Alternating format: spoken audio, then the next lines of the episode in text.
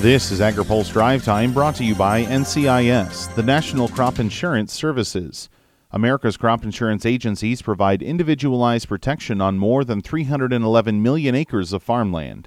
Good Thursday afternoon. I'm Spencer Chase. Happy Valentine's Day. If you love a funded government, today just might be your day. Congress got to work on a funding bill that would open the government for the remainder of the fiscal year today. The text of the bill was rolled out overnight, and the Senate was the first to take it up. But that was up in the air for a while this afternoon as President Donald Trump deliberated where he stood on the measure. Senate Majority Leader Mitch McConnell offered an update on the floor at about 3 o'clock. I've just had an opportunity to speak with President Trump, and he, I would say to all my colleagues, has indicated he's prepared to sign the bill. He will also be issuing a national emergency declaration at the same time.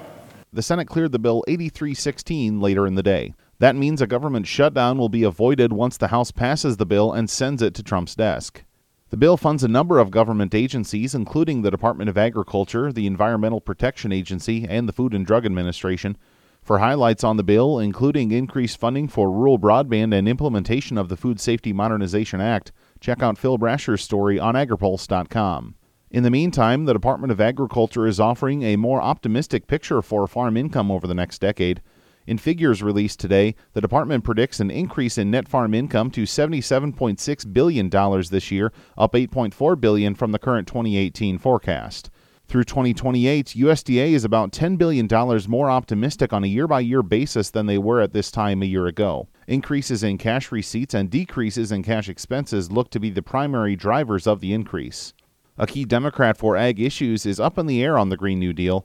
Agri-Pulse's Ben Nulli has more. Some Senate Democrats are still deciding how they'll vote on the Green New Deal if it goes to the floor. One of them is Agriculture Committee Ranking Member Debbie Stabenow. Speaking at an Axios event this morning, Stabenow says wording in the proposal needs to be clearer before she decides how she'll vote. I support the goals as it relates to climate change. I think some of the wording is of concern to me because it leaves things wide open and allows folks that are opposing it to say that it mandates the government provide everybody a job, which is not true, but the way it is written, it allows for folks to mischaracterize it. So I'd like to see the language tightened up. The bill was co-authored by Senator Ed Markey of Massachusetts and Representative Alexandria Ocasio-Cortez of New York, and it proposes resolutions to improve the climate.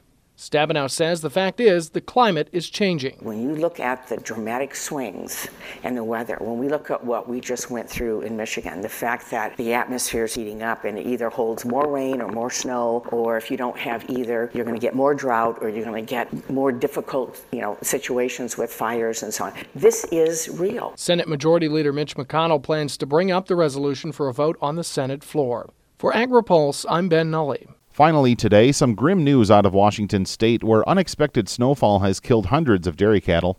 Chelsea Reardon with the Dairy Farmers of Washington says the snowfall was unexpected and historic. Saturday night was really when it hit the hardest over in the Yakima Valley, and it truly was just unprecedented. I mean, it was the type of weather that farmers are saying they haven't ever even seen before. Weather had predicted that it was coming, so they did have time to get some preparations in place to, making windbreaks for cattle and trying to get bedding down and straw and having extra food and water, doing all that they could, but Mother Nature just had other plans for them on Saturday. Reardon says producers are now trying to determine what comes next. We're on to better things. I know a lot of farmers are, in that process of, again, just helping each other kind of assess next steps. And we have a lot of state agencies that are working together to see what federal assistance may be available for farmers, since Governor Inslee did declare a state of emergency as well for the state. So there may be some assistance coming in from that angle as well. About 1,800 head of cattle are expected to be lost at this point. Now, here's a word from our sponsor.